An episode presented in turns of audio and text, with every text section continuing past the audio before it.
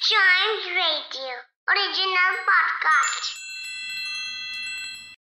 Hello and welcome to a news a day podcast आज की खबर यह है कि अगर आपने कोविशील्ड वैक्सीन की दोनों डोज ले ली है और आप अमेरिका जा रहे हैं या जाने का सोच रहे हैं तो आपके लिए गुड न्यूज़ यह है कि अमेरिकन गवर्नमेंट ने कोविशील्ड से फुली वैक्सीनेटेड ट्रैवलर्स को यूएस में एंट्री को मंजूरी दे दी है। अमेरिका ने 33 कंट्रीज़ की लिस्ट जारी की है, जिनमें इंडिया भी शामिल है। और नवंबर में उन सभी इंटरनेशनल ट्रैवलर्स के लिए यूनाइटेड स्टेट्स ऑफ़ अमेरिका फिर से खुल जाएगा, जिन्हें कोरोना वायरस के खिलाफ पूरी तरह से टीका लगाया गया है।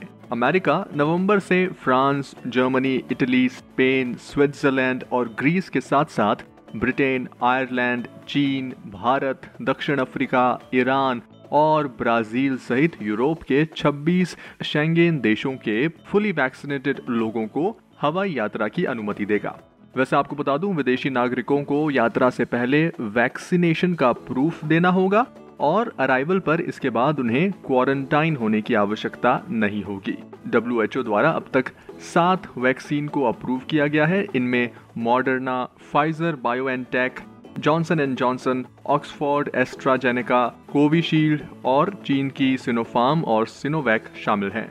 इसके अलावा मेड इन इंडिया को वैक्सीन को अभी तक अप्रूव नहीं किया गया है, क्योंकि इसे ना तो डब्ल्यू ने अप्रूव किया है और ना ही यूएस द्वारा ये अभी तक अप्रूव हुई है। और इसी के साथ ये थी आज की स्टोरी आई होप आपको ये न्यूज़ इंटरेस्टिंग लगी होगी। और ऐसी ही ट्रेंडिंग स्टोरी हर रोज सुनने के लिए आप टाइम्स रेडियो का ये वाला पॉडकास्ट न्यूज़ अरे को ज़रूर लाइक शेयर और सब्सक्राइब कर लें, ताकि आपसे इसका कोई भी एपिसोड मिस ना हो जाए। Till then see you and Always keep chiming.